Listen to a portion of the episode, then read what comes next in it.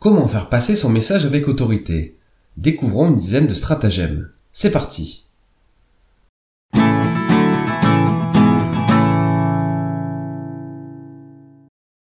Au début des années 60, le psychologue Stanley Milgram démontre l'influence de l'autorité sur nos comportements.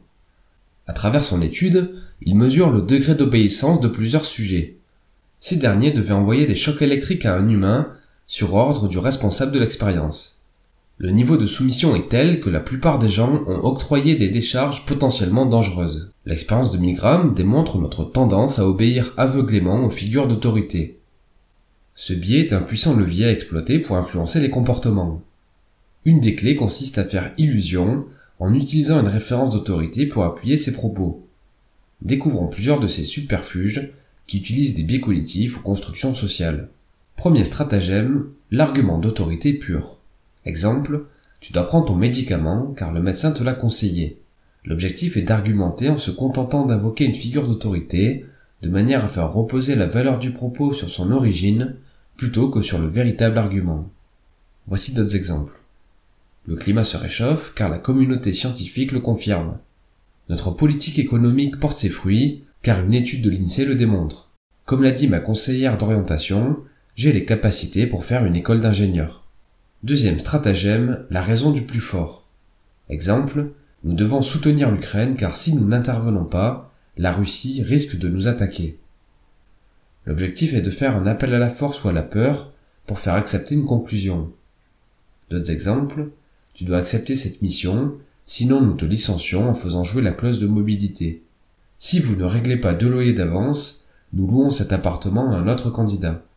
Si vous ne faites pas barrage, nous risquons de revenir aux pires heures de notre histoire. Troisième stratagème, la raison du plus riche, la raison du plus pauvre.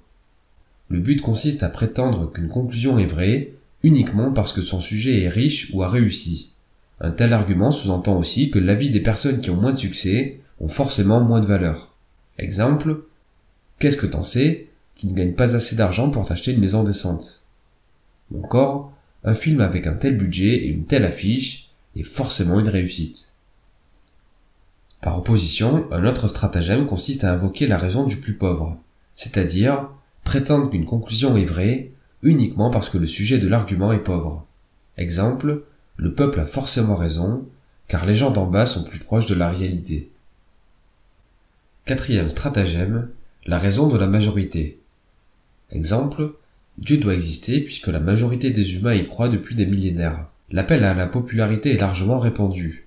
L'idée qu'un argument est forcément valable si un nombre d'importants de personnes le considèrent comme vrai. Deux dictons illustrent parfaitement la limite de ce procédé fallacieux. Si tout le monde fume, c'est que ça doit pas être trop mauvais. Ou alors, des milliards de mouches ne peuvent pas se tromper, manger de la merde. En bref, voici trois autres sophismes moins courants. L'argument par la foi. Exemple, c'est forcément vrai, puisque c'est écrit dans tel livre sacré. L'argument de la nouveauté. Donner raison aux arguments les plus nouveaux ou qui semblent les plus modernes.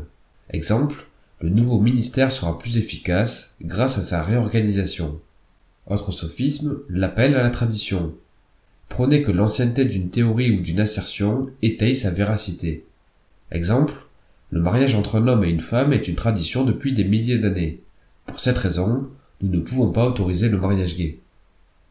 Pour finir, on peut rappeler que l'argument à l'autorité peut prendre différentes formes. Utiliser l'image d'un scientifique pour appuyer la qualité d'un produit, citer des références en fin de publication pour appuyer le sérieux de ses propos, ou encore faire appel à une célébrité pour améliorer la qualité perçue d'un produit, même si le domaine d'expertise de la célébrité n'a aucun rapport avec le sujet. Bref, pour résumer et conclure, l'appel à l'autorité est un puissant levier pour faire passer un message. Il existe des tas de superfuges pour faire illusion en utilisant une référence qui fait autorité pour appuyer ses propos. De nombreux stratagèmes s'en inspirent, et s'appuie sur des biais cognitifs ou constructions sociales. Merci pour votre attention, j'espère que le contenu vous a plu. C'était Mr. Fanjo, à très vite